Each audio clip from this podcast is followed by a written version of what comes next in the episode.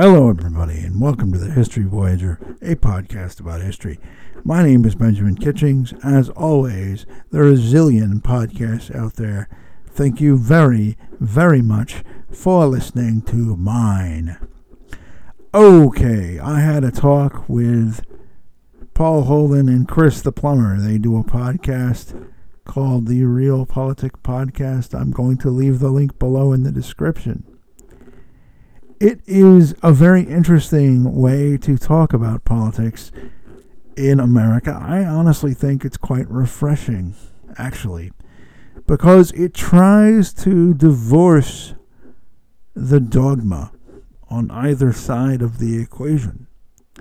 Um, that Americans unfortunately have become, I think, a little too accustomed to to dealing with and to filtering their politics through. And actually, this seems to be a thought that a lot of Americans have. A lot of Americans, I think, uh, are having this discussion or thought. In a lot of cases, it's not really a discussion. In a lot of cases, I'm greeted as a, as a welcome ambassador from beyond as they talk to me about their politics but and the circumstances that led their politics to form.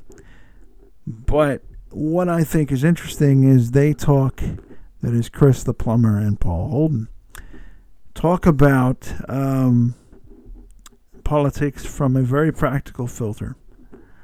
And it's very apt that they called their podcast Realpolitik because Realpolitik came from this awakening, for lack of a better term, in basically in the 1850s in that Central European region that we today call Germany. Now, during this time, you had not even the elites, but you had um, regular, what you would call today, regular people, sort of waking up to the fact that they needed to expect something from from the king or from the, the nation state. And this was part of a rise of, of what we would think of today as uh, nationalism. We would come to think of it as as nationalism. And also, I think there were a lot of things that happened in Central Europe at that time, especially in the Central European region that we today call Germany, which began to have what ended up having a very destabilizing effect on the European stage. Um, but the thing I think that is the most important aspect of my little talk with you guys about this is that this whole concept of realpolitik was a revolution was a, a revolution and a revolutionary idea. And I think, frankly, I, I really do. I think a lot of people in this country today, if I were to be honest with you, would have the same sort of thought. I think that one of the most revealing things that I personally learned about my own countrymen is that there's a whole lot of people that simply, for for uh, better or worse, they simply do not really expect the government to come to the rescue. And you know that's that's not a historic that's that's not really something grounded in history. You, you look at the depression, you look at the Dust Bowl. Um, you know, eh, okay, maybe that was a 20th century uh, deal, but it has happened before, and I think for the last uh, let's see 40 years, 40 years plus at this point. I think we've we've gotten away from that. And I'm going to talk with a with a professor about that uh, in an upcoming episode of the podcast. And I'm excited to do that. But right now, let's talk about the uh, Realpolitik podcast. Uh, Chris the Plumber and Paul Holden run a very tight ship over there. They run a very nice podcast, and I'm going to leave the link below in the description. And I want all of my listeners to to give it the the grace and favor it deserves, because it certainly does uh, deserve. your attention. The, these these fellas do a do a very good podcast where they they boil down basically issues of the day and they they don't do it from a left or a right perspective although they do but they more do it from the perspective of the common everyday person and i think that's the real problem in this country that a lot of people they they don't really think it's not that they don't think politics matters, it's that they don't think they can affect it. And they can. And I think we have to if we're going to get out of this. So, with that in mind, I just wanted to say thank you. Thank you for listening to this podcast. Thank you for being a, a part of making this podcast what my podcast provider calls one of the largest independent podcasts that isn't about sex or murder. Um, you know, I'm just a guy in a back bedroom, and I'm happy to help to educate and elucidate some things. And and thank you so much for for listening to me and giving me your time. And I'm also going to announce that in addition to a couple more interviews that I'm going to be throwing out, I, I feel like I owe you guys a podcast on the Enlightenment because for those of you who've been here with me for long enough, you, you know that I had originally announced that I was going to do a podcast on the Enlightenment. So I'm going to do that. But I'm going to do a history deep dive into something that I find fascinating. And the only reason I think a lot of people wouldn't find it fascinating right off the jump is that they don't know about it. They, they don't really know the ins and outs and the ramifications and, and so on and so forth and I'm going to take you through some of that, and it's going to be fascinating, and I'm I'm going to tell you what it is later. But um, anyway, uh, rest assured, we're going to do a, a, history deep dive very very soon, and uh, you guys take care, and uh, I'll see you around. All right, bye bye. Hello, everybody. This is Ben Kitchings of the History Voyager. I'm here with Paul Holden and Chris the Plumber, and they are of the Real Politik podcast, and we're going to have a very interesting conversation. I'm almost uh, certain about just about America and about their podcast and just life in general, I would assume. So, guys, why don't you get started? Go ahead, Paul. Yeah, great to be here. Uh, named Paul Holden. Um, we are the uh, Realpolitik Network. Network. You can find our podcast under the name Southern Podcast Authority, uh, wherever you listen to it. But you know, it's just a contrarian uh, podcast covering politics and conspiracy. So we have a lot of fun with it, but also cover the news in a, a bit of a different way than most folks see it. I think. Yeah, we especially recently have been taken to more of everyone is in this right left dichotomy and we really try to focus more on uh, the the people versus the elite establishment, and that we feel like that dichotomy is way more important than this right left Democrat versus Republican, because at the end of the day, the little guy is getting squeezed out there, and no matter the Republican elite or the Democratic elite they're they're thriving. That you know the, the the Republican Party may have lost seats in the Senate. Well, actually, I think yeah they did lose seats in the Senate, but they gained seats in the House. But that doesn't matter. Like they lost the presidency. Doesn't really matter. They're still going to make hundreds of thousands of dollars a year. Their their patrons are going to make millions, possibly even billions of dollars a year. And we have people in this country who haven't worked for a decade. We have people starving. We have people lining up in at food banks for miles, having to wait for hours to get a box of food. So this this whole I'm a Democrat. I think whatever the Democrats think. I'm a Republican. I think only what Republicans think. That's we need to stop that mentality. We have to stop that because in the end, yeah. Mitch McConnell and Nancy Pelosi are still going to be millionaires, and you won't be able to pay your rent, and that's what we care about. Well, I mean, right, and the whole reason I got inspired to to talk to people about their politics and everything like that was if I can just tell this story. Um, I was sitting in my podcast email one night and I got this email from this journalist who wanted to talk to me about the coup in Venezuela back in 02. Right. So I so I did, you know, of course, right? Um so I talked to her and then it really touched me in a way I can't really explain adequately. Um so I put an ad like a little thing on Reddit and this person from Venezuela reached out and I talked to her. And then after that, I was like, I want to talk to people about their politics. Right. Right.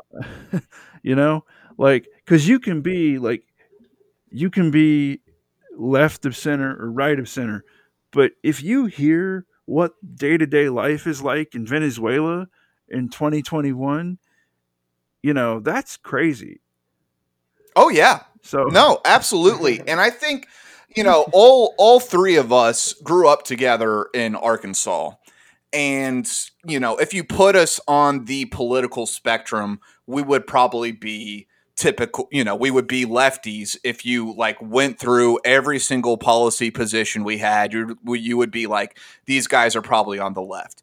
But the thing is, growing up in Arkansas, we were surrounded by who eventually became Trump supporters. Those were some of my best friends. You know, these people who have been deemed, you know, deplorables or they're clinging to their guns and their Bibles. That's who that that's my family. That that's those Yeah. are my best friends. And so to have this mainstream media elite, you know, they fly in, they interview a couple of guys at the barbecue joint, and then they fucking leave. And then I have to watch all Right. this stuff about look at these horrible people.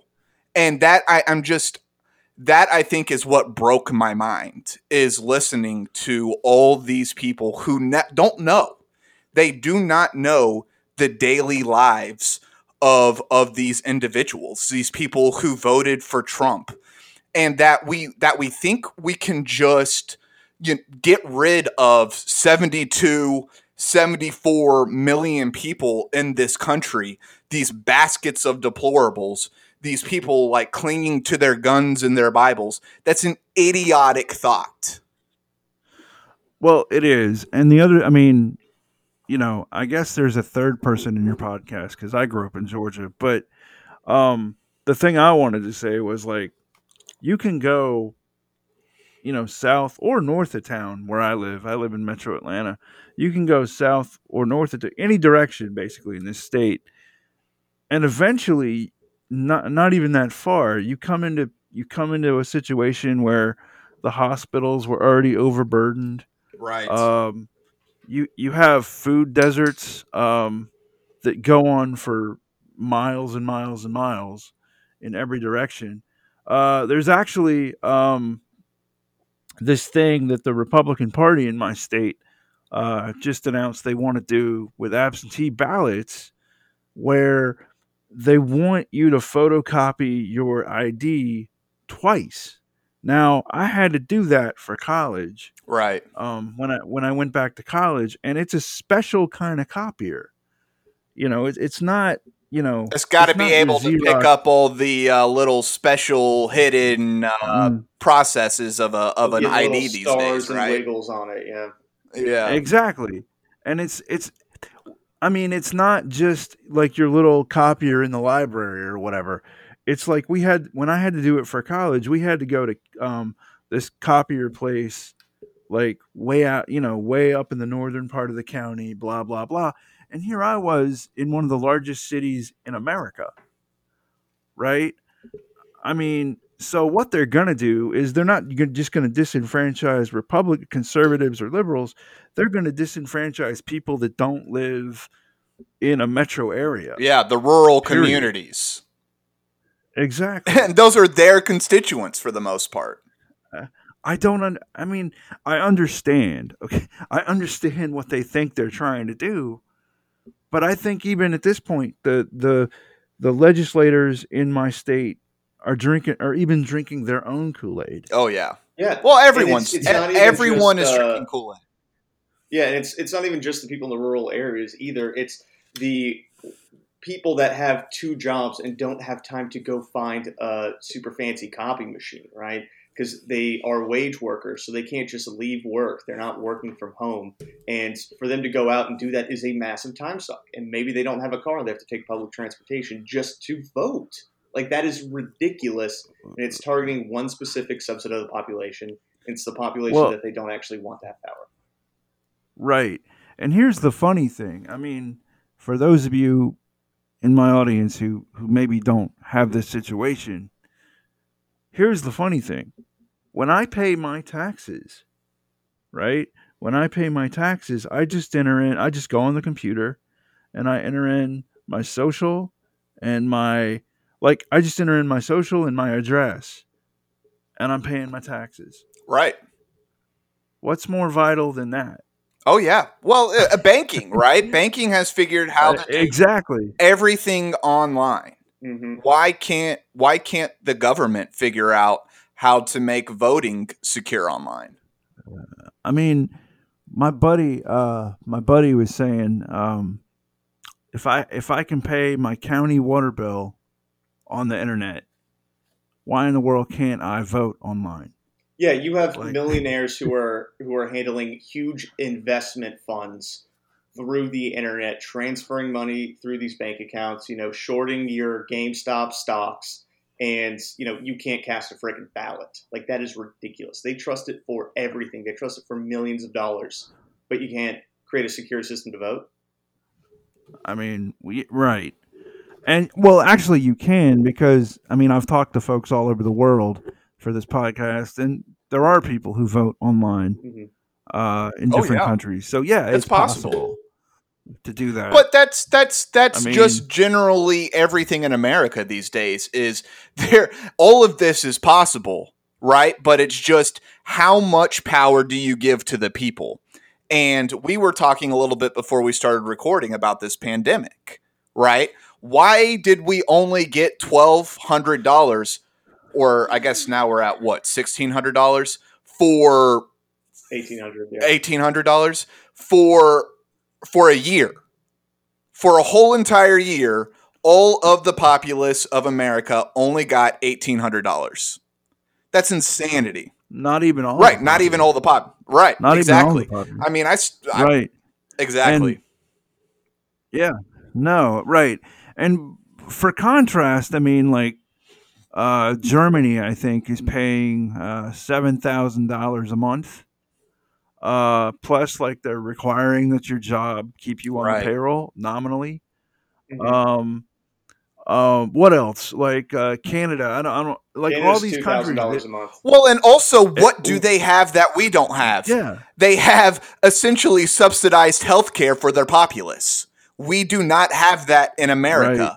I've had to pay to get tested for COVID out of my pocket because Uh-uh. insurance wouldn't cover it in my state. that's. I'm sorry. That's about that, insane, because, right? um, like I'm trying to do it- my it part is. to to make sure that I don't have COVID and I'm spreading it and I have to pay out of my pocket. Well, and then here's And- here's a really dark part about it too is that I have a lot of friends who you know have lost their jobs because their company shut down, and they aren't able to get like I live in Tennessee. They are not able to get access to unemployment because our unemployment system is so broken, and they've been in pending status for getting a paycheck to pay their rent for months, and they call. They email, they reach out, and they can't get in contact with a single person. They've been waiting months to get paid for unemployment. Yeah.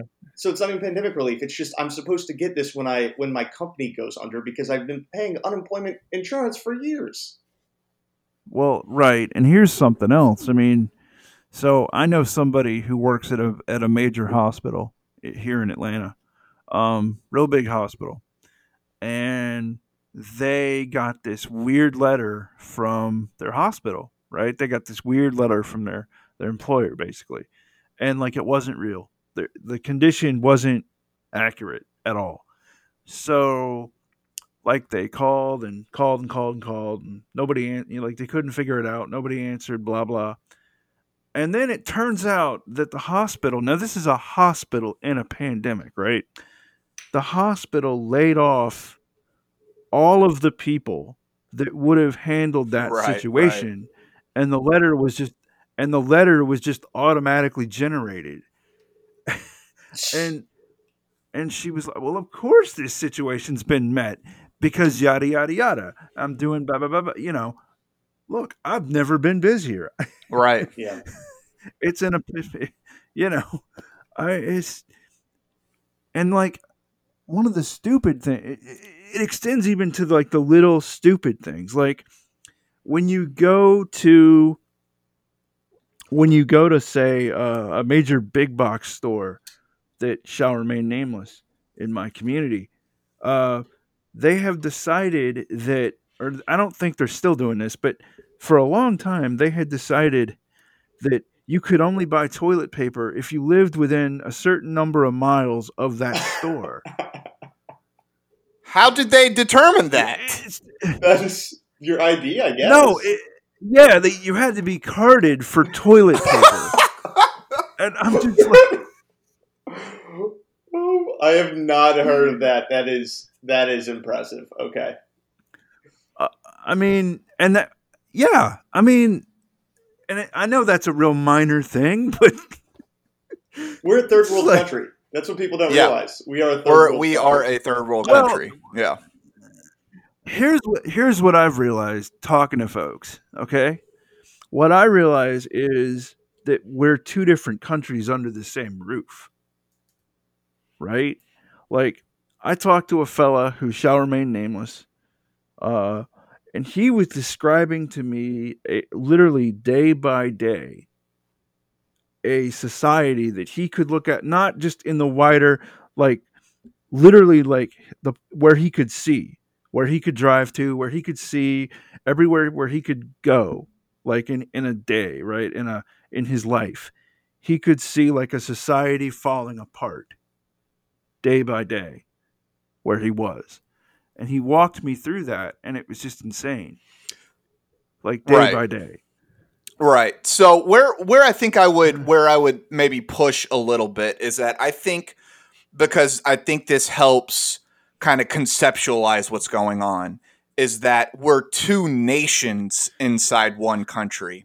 And why is that why is that a an important point to bring up? Because the country as a whole is failing, right? Our infrastructure. Go down any state roads, they're crumbling look at our sewer structure crumbling. I mean, there's literally people that have lead in their pipes and they can't drink the water that comes out of their tap. Look at our healthcare system crumbling. I have I live in South Carolina. There are whole counties that don't have a hospital. That don't have a hospital. They have to drive a hundred miles to get to the nearest hospital. That is a failure of our country, right? But where I do agree with you is there's two nations at least living inside this country. And that is also somewhat of a dangerous position to believe or to be in because those two nations fundamentally do not agree with what is going on. But see, this is where I disagree with that. I think a lot of this is elite driven. And so I think for the most part, actually, the vast majority of, of us agree on things, right? We want our our future to be better for our children than it was for us. That's a fundamental belief of almost 90% of America, I can guarantee it. We want to be healthy. Unless we- you just hate your kid. Right, unless you just hate your child. Exactly. like he's a shipper. and I Right, don't yeah. Just screw Who up knows, fail, right? But most people but but you know Yeah. we want to be able to have access to a good paying job we want to be respected in that job we want to you know be able to have leisure time and that leisure time can either be productive or may, it doesn't have to be. It doesn't have to be productive, but we still want leisure time. And so you start listing out all these all these things that the vast majority of Americans believe. I really fundamentally don't believe that there's a big difference in the vast majority of us. What I do believe is that there is a systemic effort to split the populace from the elite power, you know, from the elite power structure, putting pressure down on the populace. And I think one of the best examples of that, especially from the left, is this kind of woke, um, you know, systemic racism slash uh, Paul help critical race theory, like all that getting pressed for the left. That is meant to split us that is meant to split well, us up. The, yeah, and and to expand on that last point, Chris, a little bit, and kind of how we talk about the podcast is we we refer to it as all circus and no bread, right?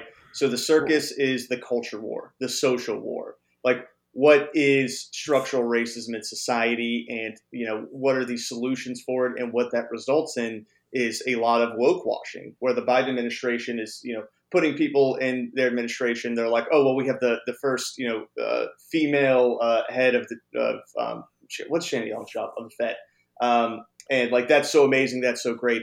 And then we have an African American head of the DoD, and that's so amazing, that's so great. And I'm like, okay, cool, that's that's good and all, but like when are you going to have actual police reform so black people aren't being executed in the street? Yeah. I want to see. You're that. putting Harriet Tubman on the twenty dollar bill. That's okay. That's yeah. good, but Give me something real.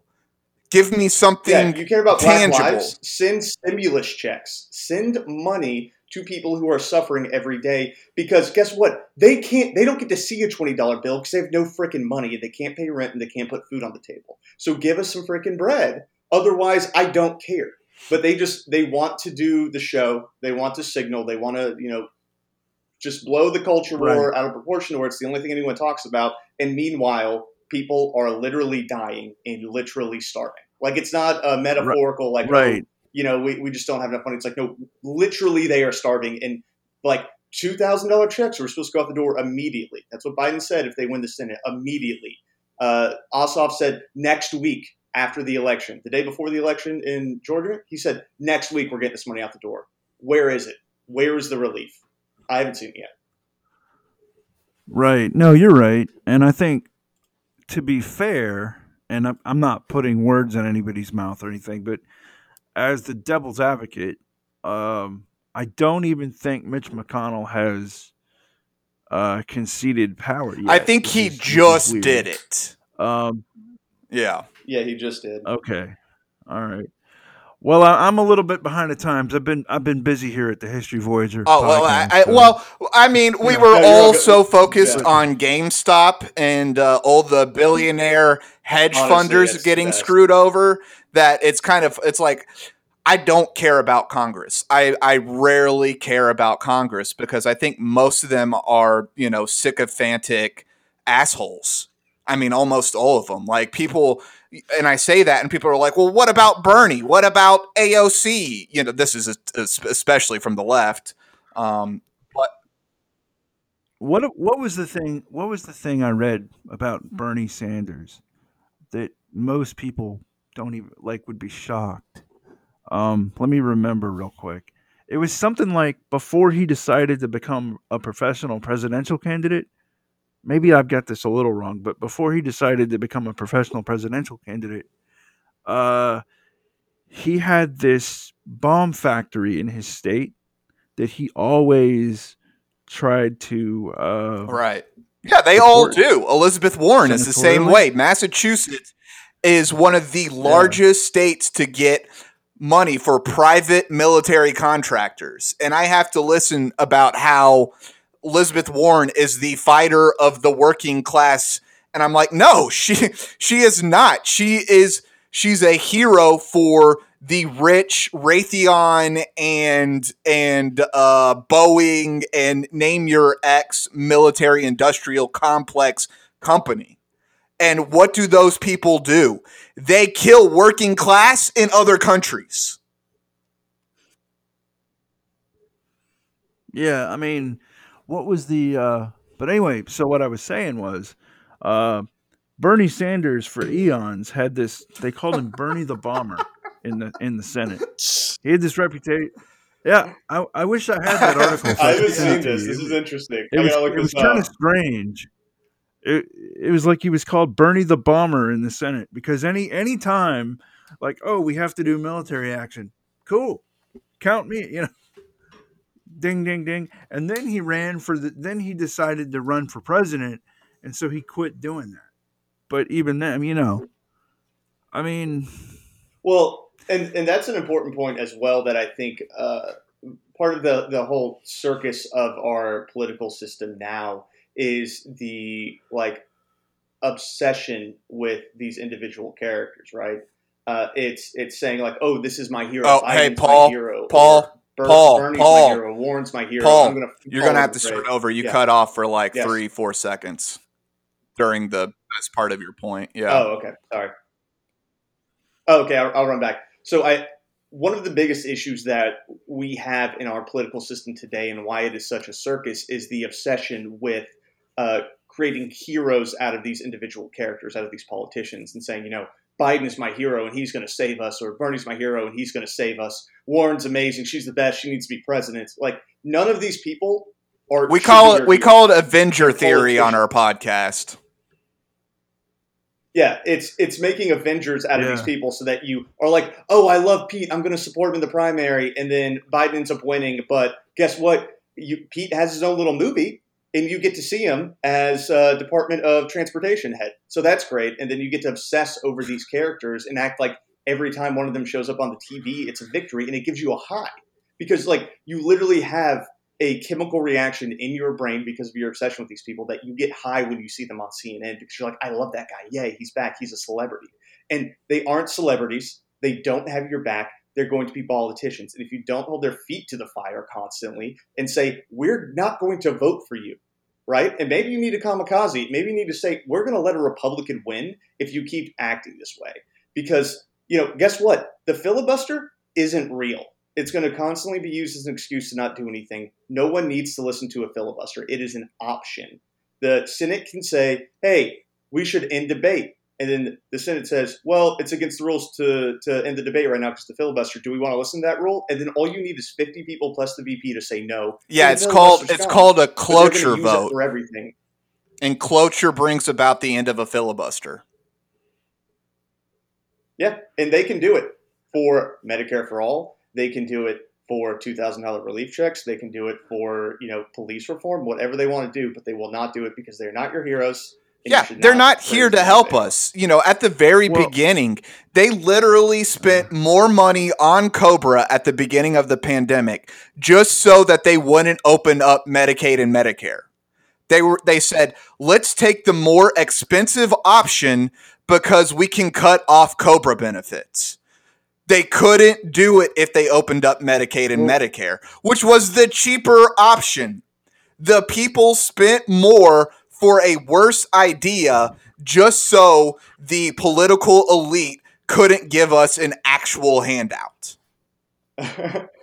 Sorry, Ben. What were you going to say? that You're now dealing with No, us I- ranting. I was gonna say, well, first of all, this is all really good stuff, but I was gonna say, like, um, what I was gonna say was that, um, what's funny to me is you see on the right all this talk about, well, let's end uh, what they call Right. Obamacare, right?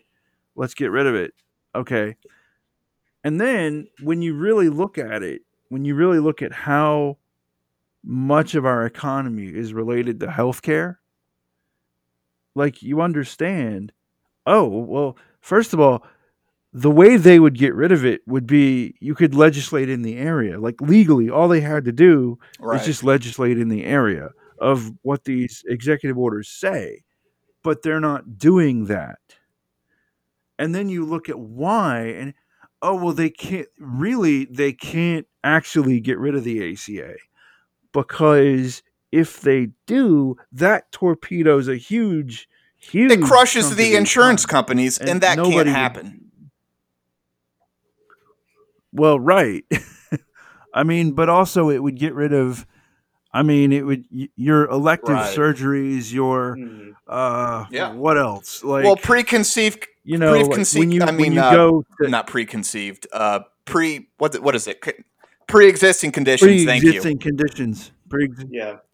You can't get rid of that now because we've already had it. And this is this is where I think this this kind of dichotomy comes in is that the elites know that once they give us an inch, we keep that inch.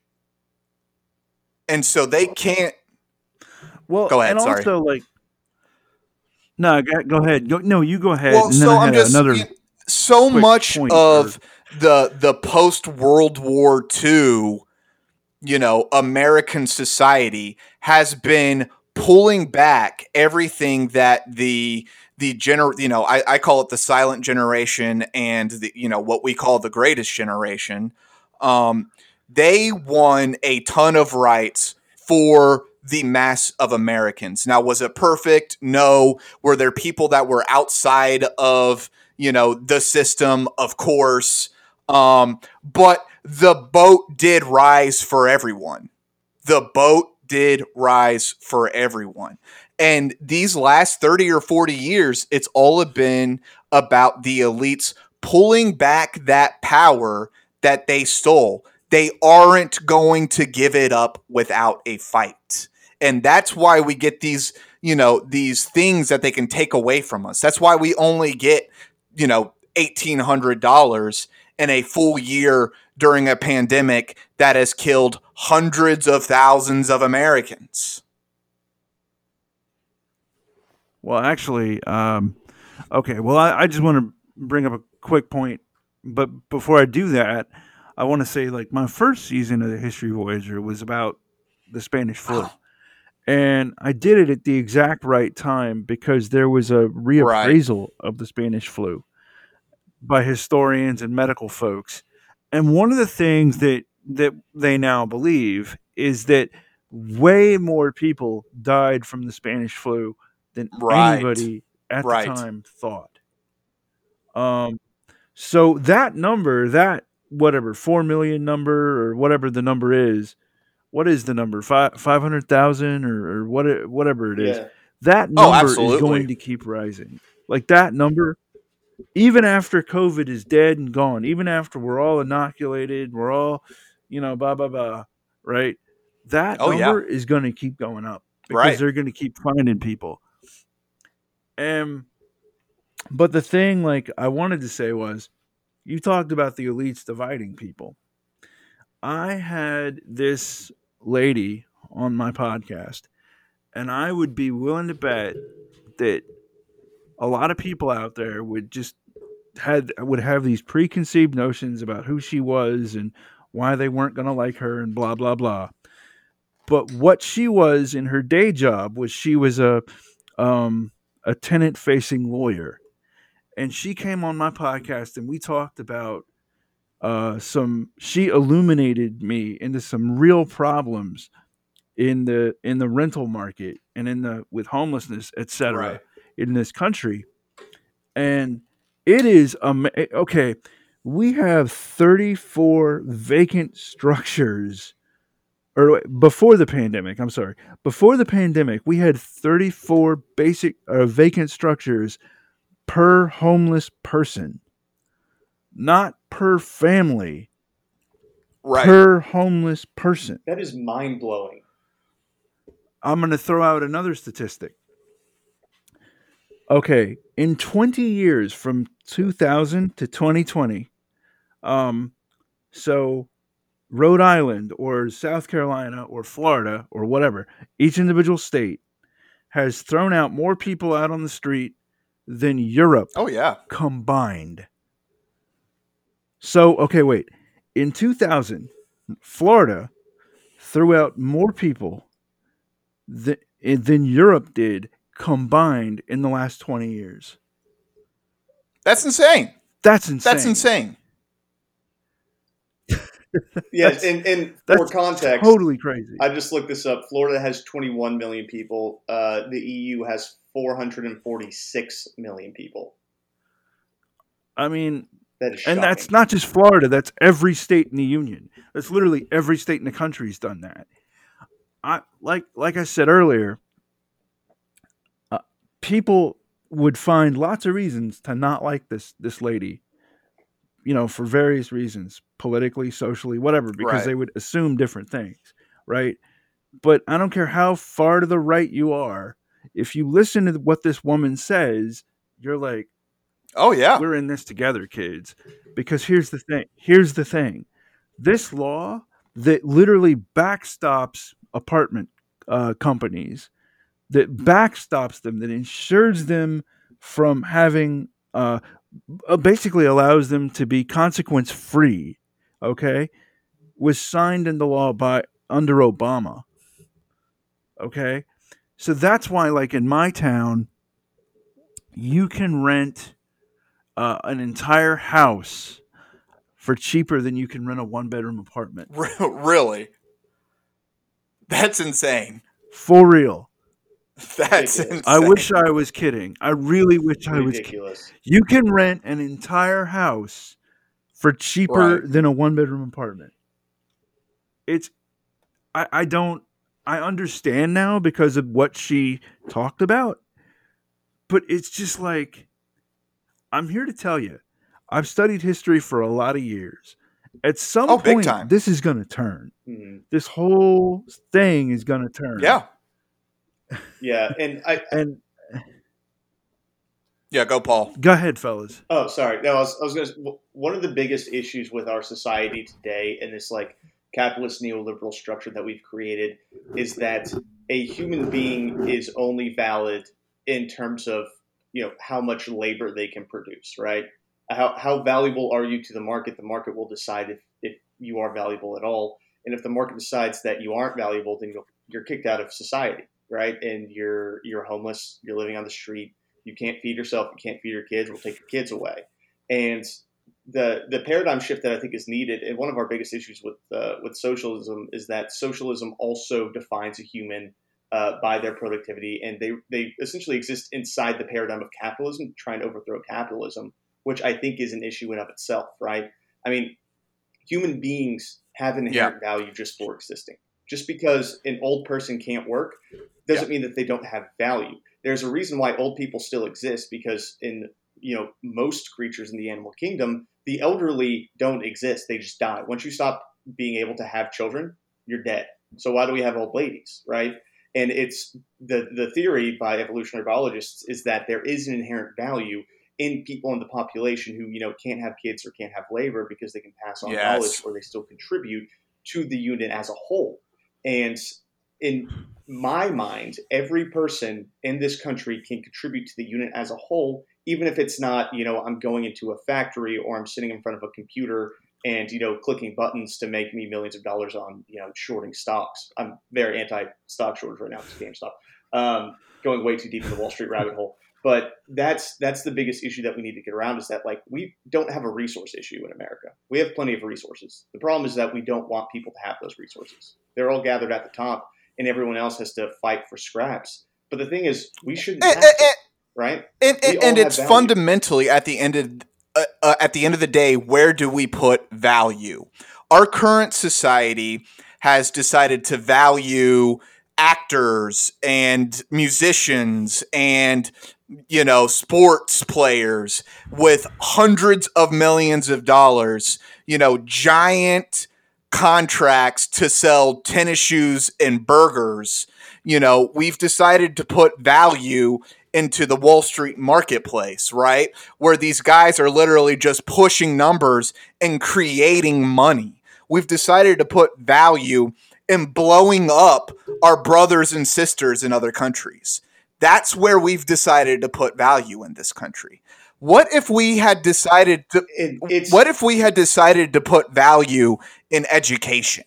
What if we had decided to put value in making our people the healthiest and make sure that they live as long as possible and you know that's something that resembles an actual life so you don't have to you know be 300 pounds 60 years old and you have to use a little electric cart to move everywhere. Like, what if we really focused on making sure every single child had the absolute best education?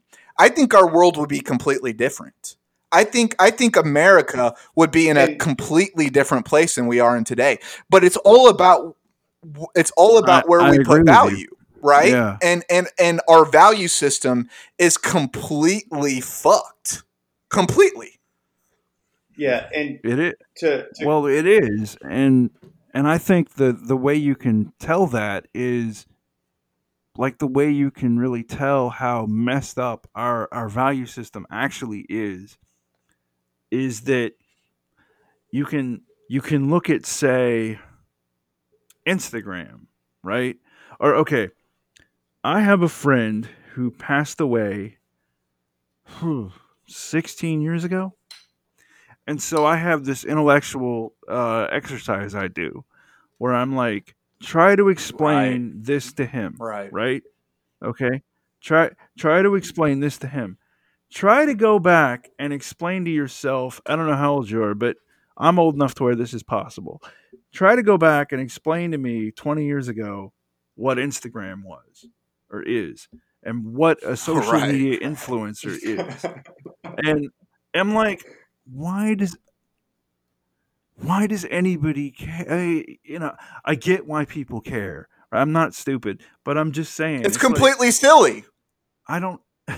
It's completely No, it is. silly. Well- It's totally stupid and silly. I, I got an even sillier thing for you. So I also have a friend who uh, works for a company, and it's a, it's essentially like a WeWork space for social media influencers, and they act as managers for these influencers to make deals with uh, companies who are trying to get them to promote their stuff. So the whole place is just filled with free shit. It, oh, sorry, am I allowed to curse on this podcast?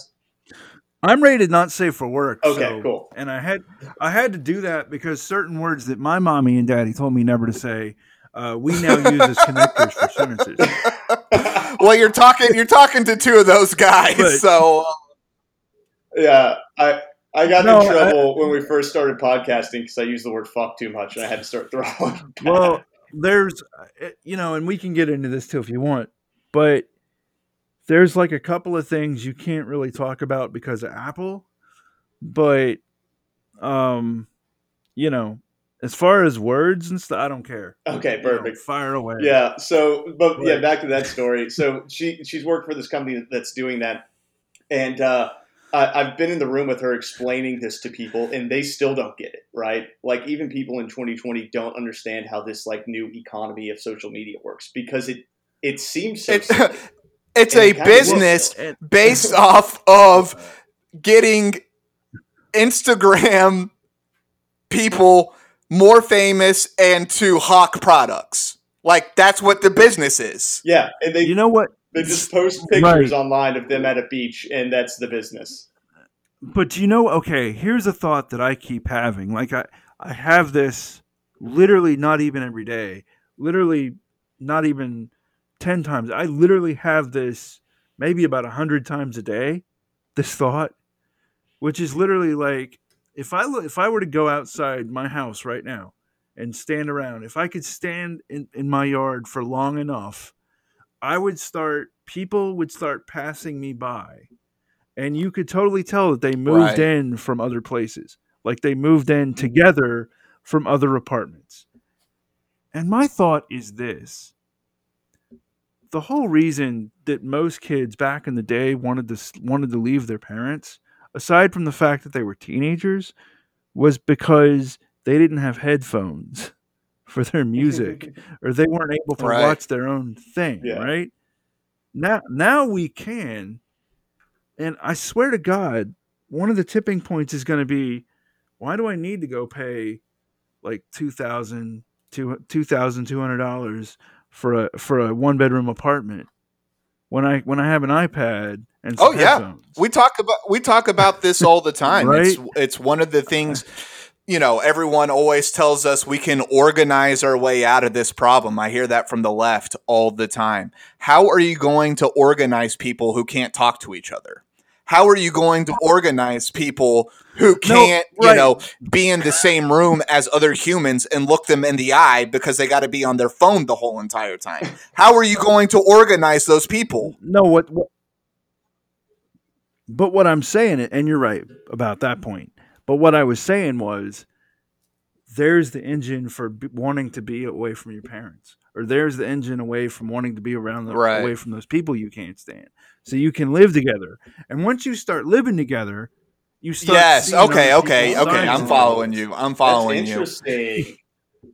You see, We're- you see what I'm yeah, saying? because it's also so expensive, right? Like most of the people I know that aren't married, they live oh, with Oh, yeah. someone else, and it's because it's way cheaper. So it's almost as if us being squeezed and also in a situation where, like, yeah, we can still do our own thing inside of a house because you know I don't have to share a Yeah. landline with someone else. Uh, could actually I've create got- community. there there are people that I live around that I know are married. Like I see multiple boy girl combinations coming out of different houses. Yeah. You see what I'm saying? Yeah, Like I see, there's obviously people in committed relationships with somebody in that house, but they're living Yeah. together. Well, and, I've done that. I lived Like, with a married couple at some couples. point just for lower and, and, rent. and so Ben, on that Yeah, point, one right. of my big, you know, if if somebody said you get to be president for the day, the, the one of the huge policies that I think need to be enacted immediately is essentially a resurgence of the civilian conservation corps. And what what this would do would be to have young people from all over the country go to states they've never been with and to be with other people from all over the country doing communal projects together. I think that would be one of the most important things we could do immediately as a country. Like not only are we, you know, building up our infrastructure, building up our our leisure locations like state forests or or national forests, but like the more important part is the the melding of the populace again those those connective binds you know that i get to hear the the perspectives of people in Maine that I would get to hear the perspectives of people in Nevada that I would get to hear the perspectives of people in Texas I mean this is important for Americans to do and it's very hard when when we're so separately located and you know I have my friends in New York City, and they're, you know, it's always like country bumpkin and whatever because I'm from Arkansas, don't wear shoes. And like light ribbing is good, but but I'm able to talk to them, right? They mm-hmm. don't know other people from Arkansas. They Right. they so they get an idea of, you know, they are all kind of trailer park poor, racist, and idiots. Like that's the general thought. Yeah, but also But it's vice versa Yeah, as but- well, right? They see the and New York have- City people as, you know, Right. rich, howdy doody, you know, prissy and whatever, right? But also you gotta you gotta throw in there like why is somebody racist? Right. like why are they racist? Why are they poor? Why do they live why do they live in a trailer? Because really outside of southern california i've never met anybody if i can be honest for a second i've never met, met anybody who but if they had to choose between a trailer and not a like a, a structure not a trailer would they choose right, the right. trailer right outside of southern california or nevada or somewhere like that but Yeah. really i mean you know there's there's been a lot of poverty in this country for decades and i think what i'm noticing is people are starting Yes. to have these conversations why why is there this poverty? I think more and more, And I think I you're right. haven't- People uh, are starting to have these Yeah. conversations. And things like GameStop Yeah, but- ensure that more people will have those conversations. Yeah, but real, Well, real right. quick on the um, the the trailer piece. There's an, there was actually an interesting prospectus by Blackstone, which is just a, a massive fund if you aren't familiar with it. But in that prospectus, they said that groups, investment firms, need to start investing in trailer parks. And the reason for that is because uh, boomers and as Gen X is going to retire, these people are going to be increasingly poor and they won't be able to hold on to their house. So what they're going to have to do is they're going to have to start buying uh, trailers and living in trailer parks. But the big benefit that Blackstone said was that uh, trailer parks, even though these trailers are, you know, quote unquote mobile, it is incredibly expensive to move. And these people are broke. So they're uh, essentially stuck there. And that makes it to where these trailer parks who charge rent for a plot of land can start hiking up the price of land to stay there. So they can squeeze their tenants who are already broke. And they were saying this like it was a good thing. They were saying this as a as a vehicle right. to make money. And and to break that down, it's because we're all getting more poor, and they're going to get loaded off of us. Right, but also like the other thing, um, the other thing I I alluded to a second ago is I've studied deep historical, what I call deep history and, and trends in deep history. And I swear to God, yeah. this is going to turn.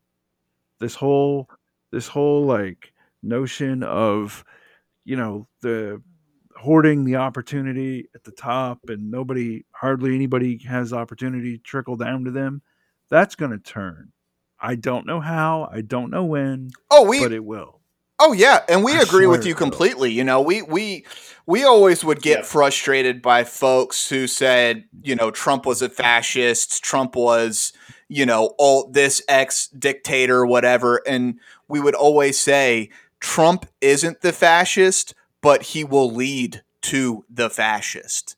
Like you ha- we have not seen the actual fascist on the scene, but America as it currently is is ripe for this strong man or strong woman to really take the reins of the populate this this populist sentiment that is taking over America. We hate our elites we hate our elites.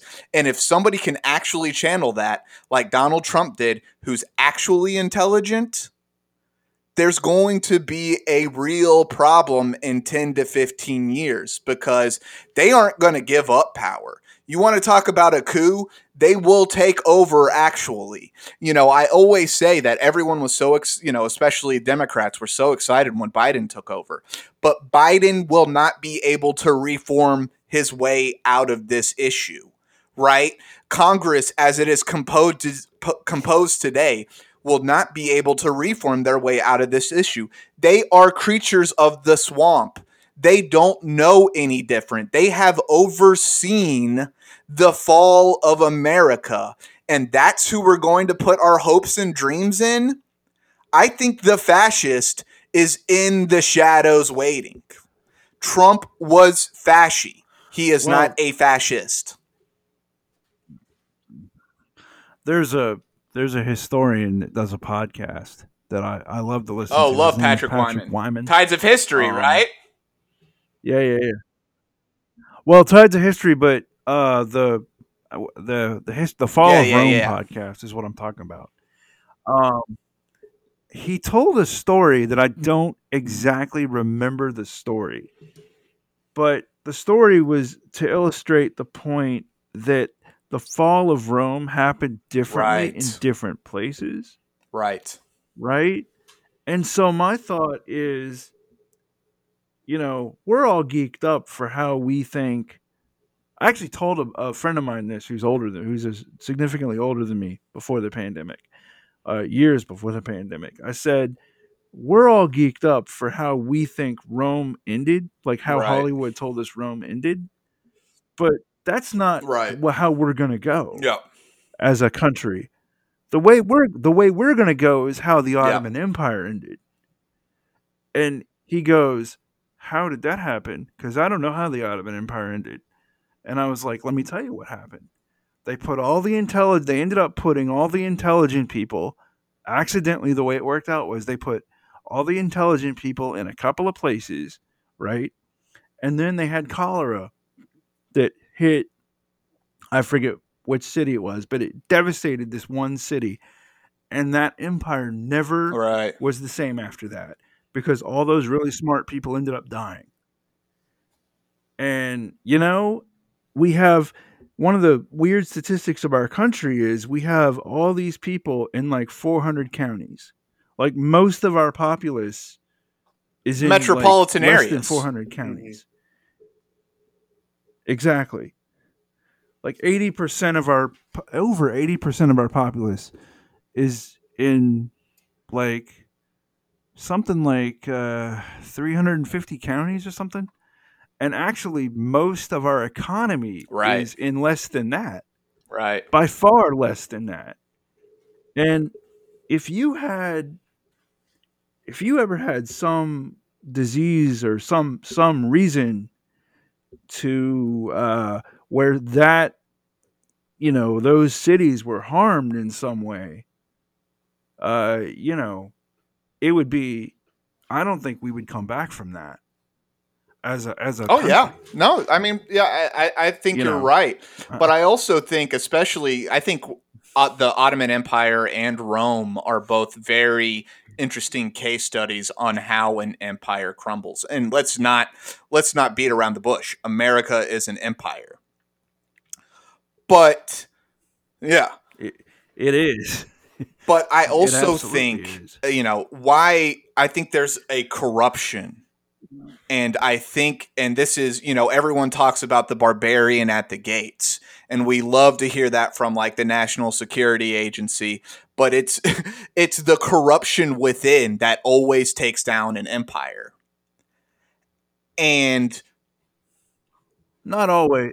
Not always, Right, but that's right. how it's going to go in I- this case. I but but the Ottoman Empire was also fundamentally corrupted from the inside right, and, I mean, and the yeah, Roman exactly. Empire, uh, it, it very, very corrupted on the inside, and the the Eastern Roman Empire, very corrupted on the inside. And you look at any of the Chinese dynasties. That is almost always how they ended. Is that you know no matter how grand the the strategy started, the corruption will always take over. It's just natural you know that's i think that's why jefferson had this idea of you know every generation needs to bleed for their nation for their country um, what was it the the tree of liberty is is watered by the blood of patriots yeah the blood, the blood of tyrant, the blood of tyrants, the tree of liberty. is Yeah. the and we have a bunch of tyrants. tyrants right now And I mean, yeah, that's what they are. Like you can you can say you know whatever nice thing about Nancy Pelosi, Chuck Schumer, Mitch McConnell, whatever. They are mini tyrants. right. Or even like, I mean, when you start to think, when you have like the real, so we keep talking around GameStop. So when you when you really look at what, not what GameStop that situation is now, but what they thought what they thought it Right. was on Tuesday, and Yeah. into Wednesday afternoon, where they thought it was literally um, some kind of terroristic act Yeah. from another country that they were they were goosing Right. the economy basically right that's a real mask off moment to me that the government isn't even as powerful as Yeah. these hedge funds, right? And I'll give you another. I'll give you an example that I keep bringing up in in my podcast, and we got around. We talked around it a second ago, but look at Facebook. Okay, look at look at Facebook. Now, I interviewed a guy on my show who told me, who gave me what I call the Super Bowl answer to what Facebook does like what I call the Super Bowl ad answer to what Facebook does, the purpose of Facebook, which he said it's the phone company for the third world, and it it basically lets all these people get on the Right. internet and, and good for them, blah blah blah, right? Okay. Here's the here's the cost of that. Right. Right. They're spying on me Yeah. right? They're they're spying on me. They know more about me than people Right. that I know and love know about me. And here's the thing: at some point, not just me, but at some point, the average person in this country that has a job, that has a place, that has whatever else they have, are going to get off. Oh, yeah. Right. And here's the thing, and this is what I keep saying to people, right? What are they going to do with that data?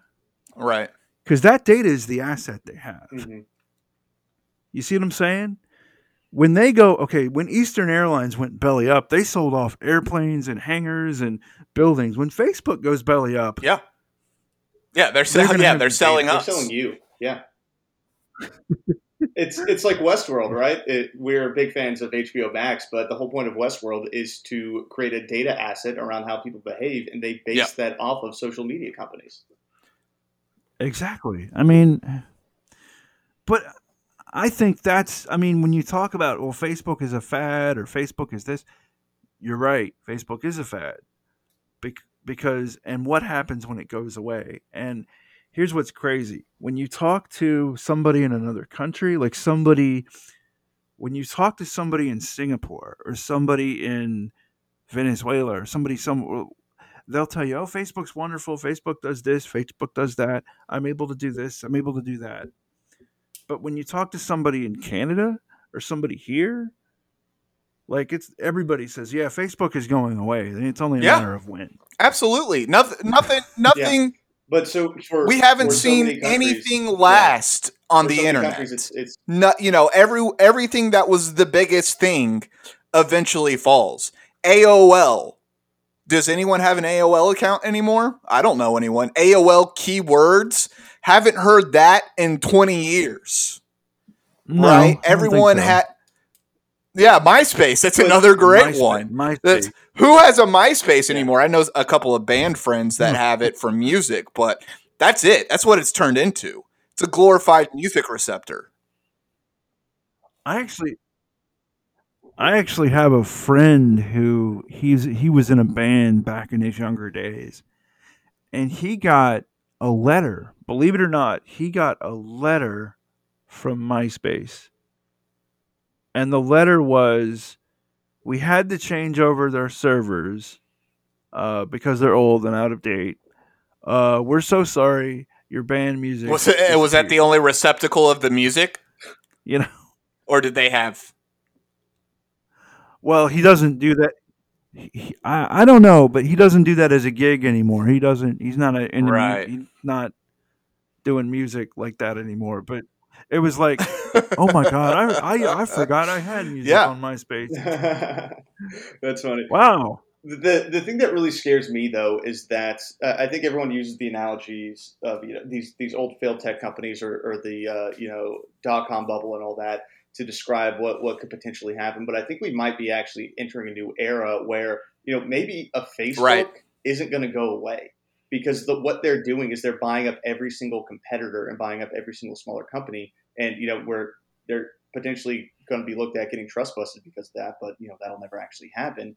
But what what really scares me is the power that you know uh, Google or Facebook has is the ability to regulate content. Which we just had an episode on this on uh, Southern Podcast Authority, but they are regulating content to such an extreme in other countries where people are entirely dependent on Facebook for access to the internet.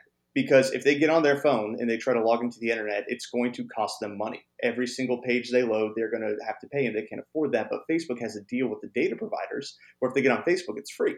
So they go on Facebook for news. 96% of Palestinians use Facebook only for news. But now, Facebook is regulating the content that is being put on there by Palestinians. So if they're trying to share information about, I don't know, a bomb just got dropped on their neighbor's house, that's getting censored. And same thing's happening in uh, India. Yeah. Chris, I know you've talked about this quite a bit, but farmers are trying to rally against uh, essentially being squeezed by all these uh, GMO uh, seeds because if you haven't looked into the, the whole GMO farming system, it's really screwed up the way that you're forced to buy seeds and can't save seeds because they're copywritten. And and it- and India. Indi- and they're trying to and India is that. such a They're giant proportion of subsistence farmers, and save seeding is a Mm-hmm. giant aspect of their life. And it's it's illegal. Right. And so, Right. Exactly. and so they Yeah, are yeah. rebelling against Well, the Modi government and his corporate, you know, his corporate stooges, and Facebook is shutting down the the you know the shoot what are they called the groups that are shutting down the Facebook groups for people who are organizing Yeah, to march on the government. Facebook's just shutting them down. Well, right. And the, I mean, I had a guy from India on my podcast, and I think he talked about that. But the thing, like, the thing I look at is, I look at like you you were talking about, um, will Facebook ever w- the danger of Facebook? Here's the danger of Facebook, right?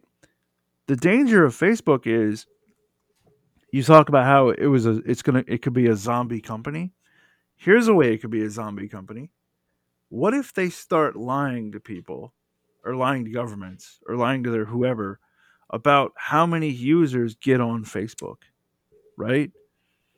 Because what if people get off Facebook on such in such a big number that it's just not, you know, Right. we're not giving data up. Well, so with with something Right. like that, I, I think it would be hard because Facebook and Google and name your whatever tech company you want to is now almost inextric- inextricably tied with, say, the NSA or the FBI. Like they are becoming one and the same. You know, AT and T works with the FBI or the NSA all the time. Google and Facebook are now working with these, you know, secret police, you know, conglomerates in these in these Mm. insane ways. Like if the NSA wanted to or the FBI wanted to, they could go to Facebook and be like, "I need the location of Chris the plumber." And almost always Facebook is like, "Yeah, here, fine. Who cares?" And so it, it, it's it's this, you know, the melding of the two that I think is actually what's so dangerous. Like, yeah, they do have all the data on us. If Amazon wants to flip out the app that has my mic recording and my camera, they can do it. They can just do it. Facebook can just do it. Google can just do it. Just say, "Oh, you want who? You want Chris and the they plumber? Oh yeah, it. we'll we'll we'll we'll, we'll throw up Chris Yeah. the plumber whenever Yeah. you want. So so it's it's this melding of Right. the corpus, you know, the corporation and the state, which is literal fascism. right. No it is. It's actually that's what it is. And but i've got another uh, okay. I, I heard something on a podcast a while back that amazed me and I, I bet you don't know this.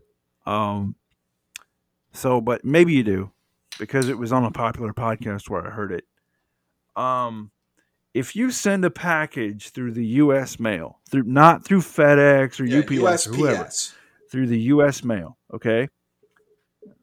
Okay. Right.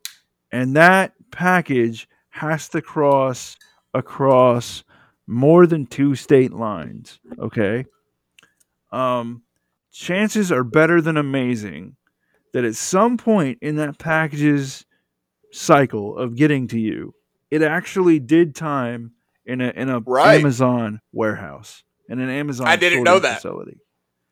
I Um, did not know that. Well, well, here's another here's another thing I heard that is just mind-boggling to me.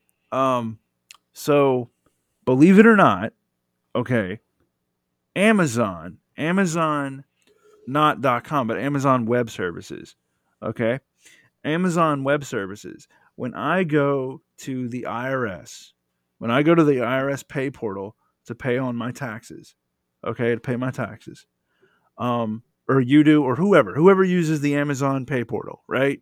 It's not just me, but you're actually paying Amazon, Right. Right? Amazon gives that money to the IRS.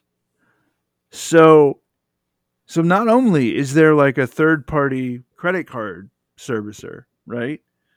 But for a minute and a half or a second and a half or whatever, That is that money is actually in the possession of Amazon. Yeah, that is insane. I, I also That's- didn't know that, but yeah, that one does not shock me. Amazon Web Services essentially runs the internet, and a lot of people don't realize it. But basically, every major application that you use, like any app that's It's on the because- internet, it's running through AWS. Right. It, it doesn't run Yeah. the internet; it is the internet. It actually is the internet. And that's a whole and that was the thrust of this woman's talk, which was in itself was amazing, which was what happened was the Chinese there was a com- there was a company I forget who their name is, but for those of you not old enough to know this, the internet used to be a toy. Um, literally, okay, kids, the internet was a toy back in the day. You go to the search engine, you type in boobs, and then laugh at what popped up. That was basically the internet. Ex- exactly, or whatever. And then, okay, so there's, okay, kids, there's a basic principle at work here, right? Is that a child, whoever the child is, encounters something, right? And the adult encounters it. Okay, this is what I said when I was 15. I said this when I was 15. A kid encounters the internet and thinks, what can I get? Right? An adult encounters Right. the internet and thinks, how can I make money? Right? Mhm. Now, I said that when I was 15 in the 90s. Now you have adults that encountered the internet as kids Right. who are now totally fine with living their whole life on the internet. You know, and here's something that I noticed.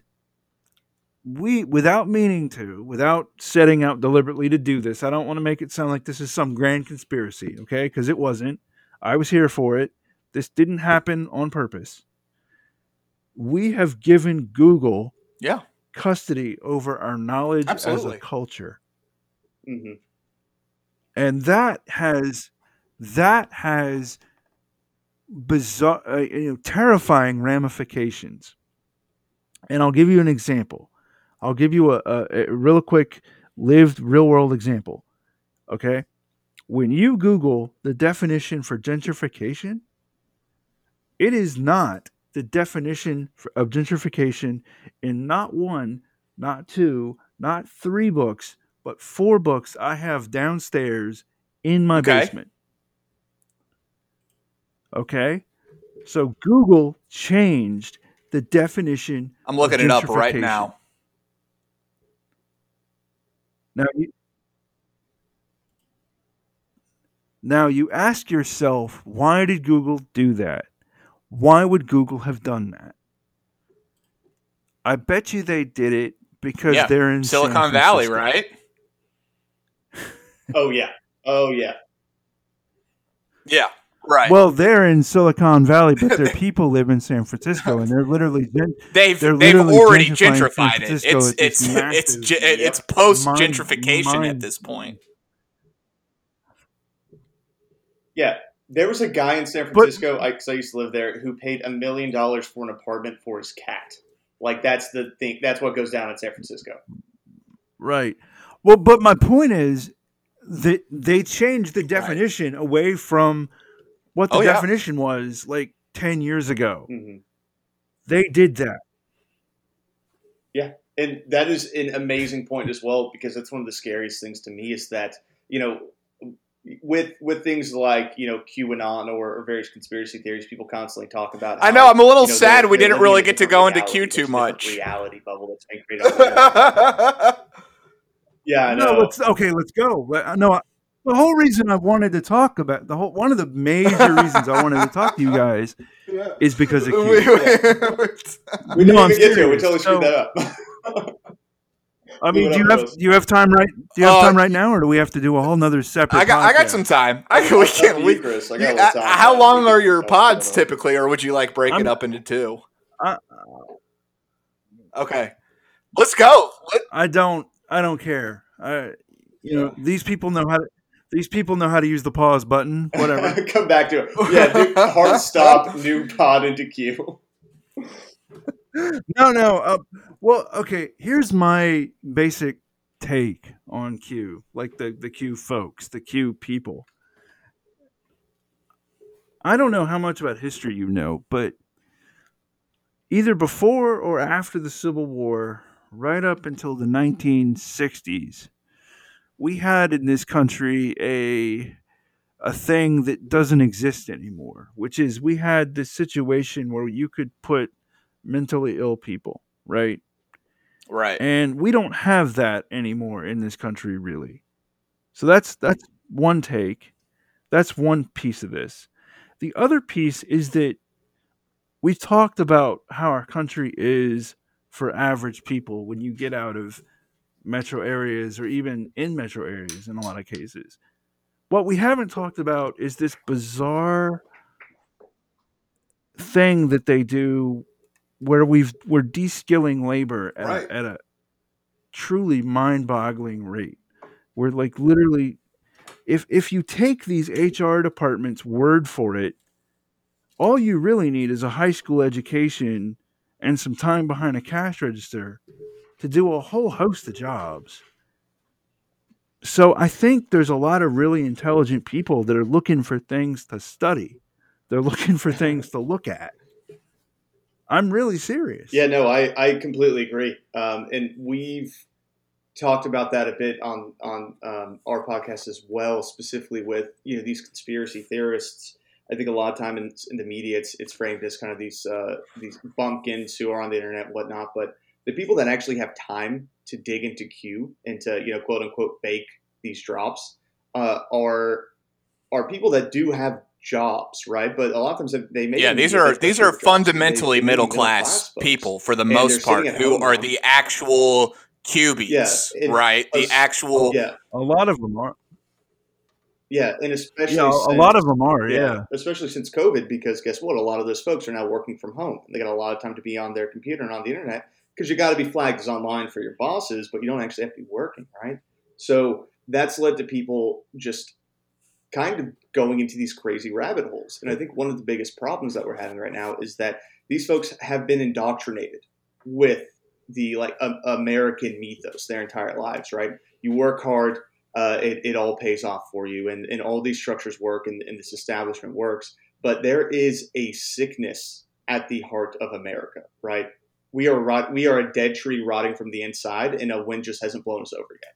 And they know that something's wrong, but they also can't Yeah. break free of that dogma in a lot of ways. They can't break free that uh, uh, of the idea that America just sucks, and they're getting screwed over, right? So it must be something other. There, there's this other thing that's impacting it, and it's these like evil, evil Democrats or whatever it is.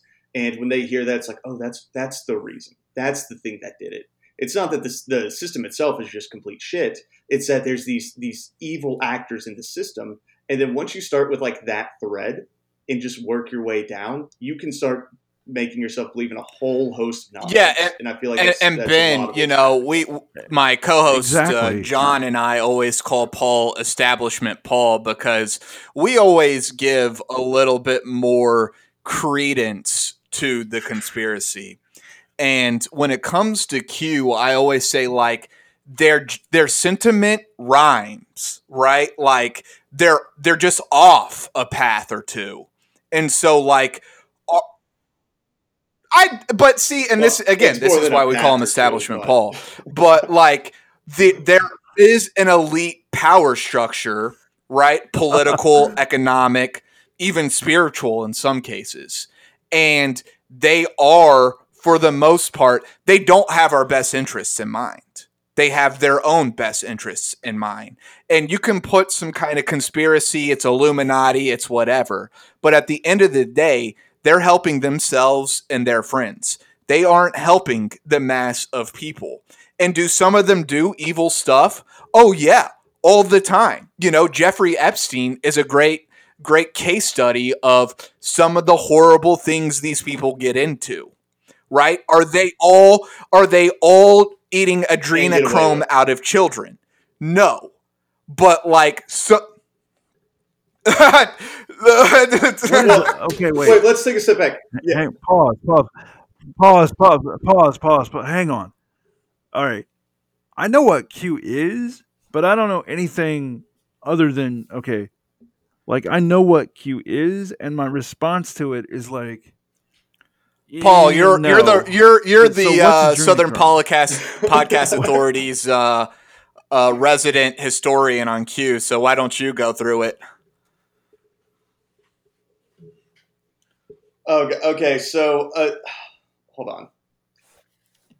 So essentially, what adrenochrome is is uh, it's it's like adrenaline, right? It's like when adrenaline's released into the bloodstream. So the running theory is, and this is where it starts getting wacky, right? So number one, there is a cabal, like a deep state cabal. It's this this evil Democrat like secret conspiracy running the government that's trying to create like a one world government. Q is really an all encompassing conspiracy theory, so you can really add whatever twist you want to it. But part of this theory that a lot of people subscribe to is that Democrats uh, are Satanists and they cannibalize children. And part of how they cannibalize children is by just scaring them to death and then like drinking their blood. And the adrenaline that is released from the children's fear like gives them youth and gives them like satanic powers. So when people talk about adrenochrome it's referring to the adrenaline that's released uh, in the bloodstream uh, when you scare a child. So it it results in a whole host of completely insane and unhinged theories about you know who's doing this and when, including like Hillary Clinton and you know all the all the major Democrat Avengers are all part of this conspiracy. Uh, but that's well, essentially what adrenochrome is. Well, here's something that you know. Here's something you look at like the celebrities. Um, you know, if you were to look at, say, I've got a movie with her on my desk. If you if you were to look at say Nicole Kidman, right? Nicole Kidman does not look right. anywhere near as old as Nicole Kidman is. Okay, for I mean, I'm not saying what I'm just saying, right? And the same. Oh, any, any almost any famous rich person, um, right? You uh, look at them; they're 60 years old. They look like they're in their 40s, right? And and I look at people in their 40s at my price income right. and, and, lower than me, right? I used to work at a, a, a, donut factory, actually. There were 30 and 40 year olds that looked like they were in their 50s and 60s. And and so where Q would say right. that's adrenochrome, I mean, you know, that's doing that. I would say that's money and a life of luxury is what's doing that, right? They can afford the nutritionist. They can f- afford the private trainer. They can afford to work out three hours a day. They can afford to eat the healthiest, most delicious food. And so, all those things, especially over time, lead somebody like Nicole Kidman, who's in her 50s, looked like she's 38.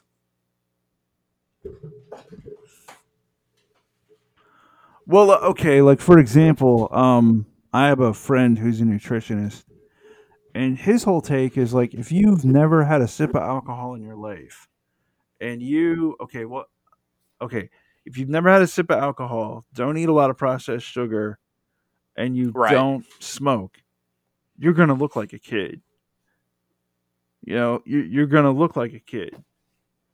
So I mean, a lot of people but like a lot of people drink, a lot of people smoke, a lot of people, you know, eat processed sugar, blah blah.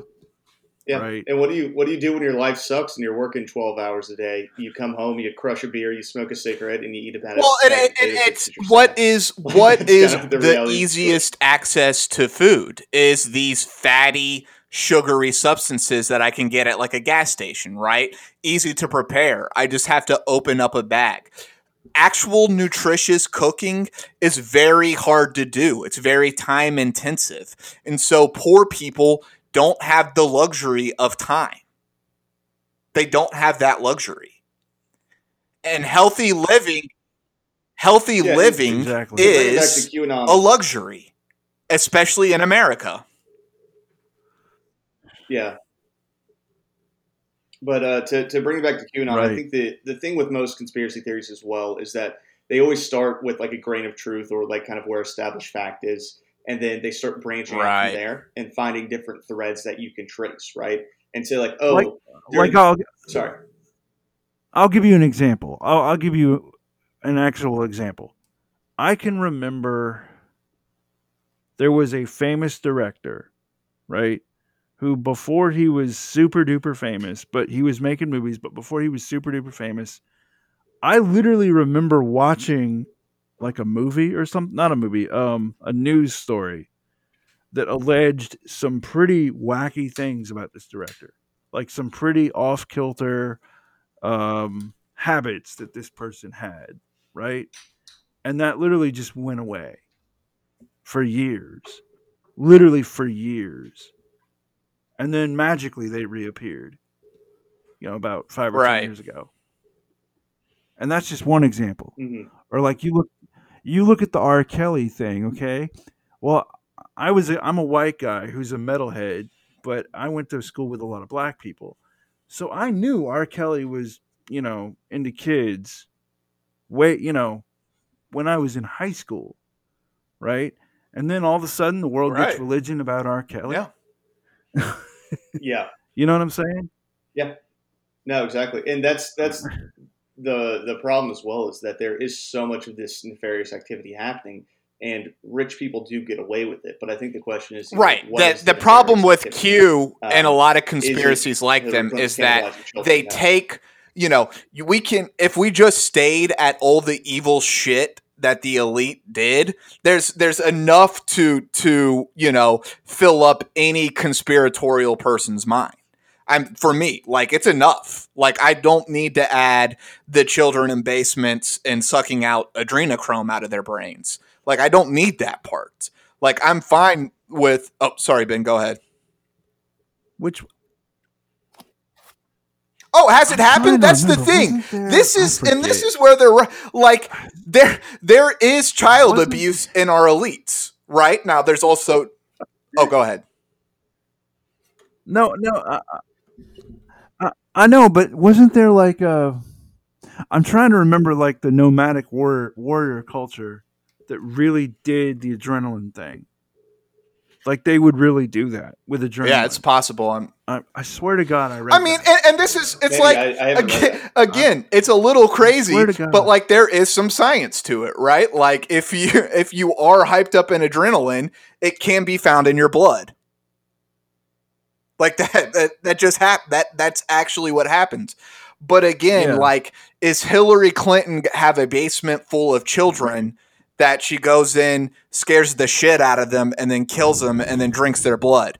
I, I doubt that. I highly do. I do. I know that for sure. No, I don't. I don't know Yeah. that for sure. But I really doubt that she's doing that. well, it's like it's like I, it's like I highly doubt that Right. you guys are uh, that you guys are from Mars, right? I highly doubt that you guys are from Mars or, or whatever, but you might be. I mean, or you know, okay, let's be Right. more realistic. I highly doubt that Right. either one of you are black, even though I've never Yeah, seen right. you ever. Yeah, we can. We can. Right? we make we make natural inferences fickle- every single day of our lives and we you know we just kind of take them as fact right and that's kind of again you know going back to everything else like we all have our own set of facts these days and that that's kind of where i think q does get dangerous and i wish that i could figure out some way to reach a lot of these people because i want to be like you're just off a little bit you're just you're just off. Like if we could get you pointed at the right direction, it would be such Yeah. an incredible movement.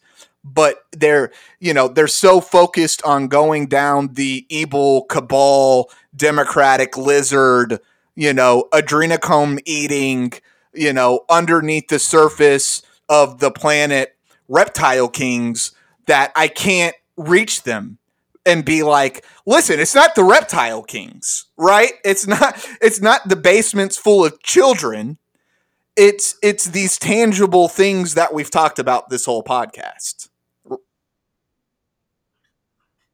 Well, in the And- one of the, the biggest issues too is that Yes, they're- that's the problem. They essentially become disconnected from reality at a certain point. To yeah, to to where anything that is not right in front of their eyes, they stop believing in because everything. Well, is not only not only is it anything right in front of their eyes, but you can even I mean, I've encountered this like in my own life where you can literally tell somebody that something happened and oh no, that didn't happen. You saw it. You saw it with me. Yeah, no, that was that was Hollywood and the Democrats, blah blah blah. And I'm like, "Oh boy." yeah, And something I something I've been thinking about, like just since January 6th or the blowback from January 6th, is at some point our society, this whole little like this whole where certain segments of our population think about aliens or whatever. Mhm. At some point, this is going to come out, like in other ways in our society, in ways that aren't political.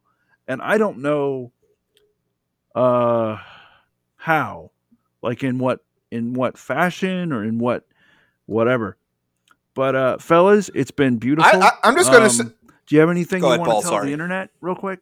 Man, I'll I'll just say. Uh, sorry, I, I think I'm lagging slightly because I keep jumping in at the wrong time. But uh, you can uh, check out our podcast, Southern Podcast Authority, uh, wherever you listen to this one, man. But uh, it was it yeah, was Ben. really thanks awesome so much for you. You having got a- us. you got a really This good this was a going, so we blast, and it. we'll need to do it again soon. Uh, we will. We will.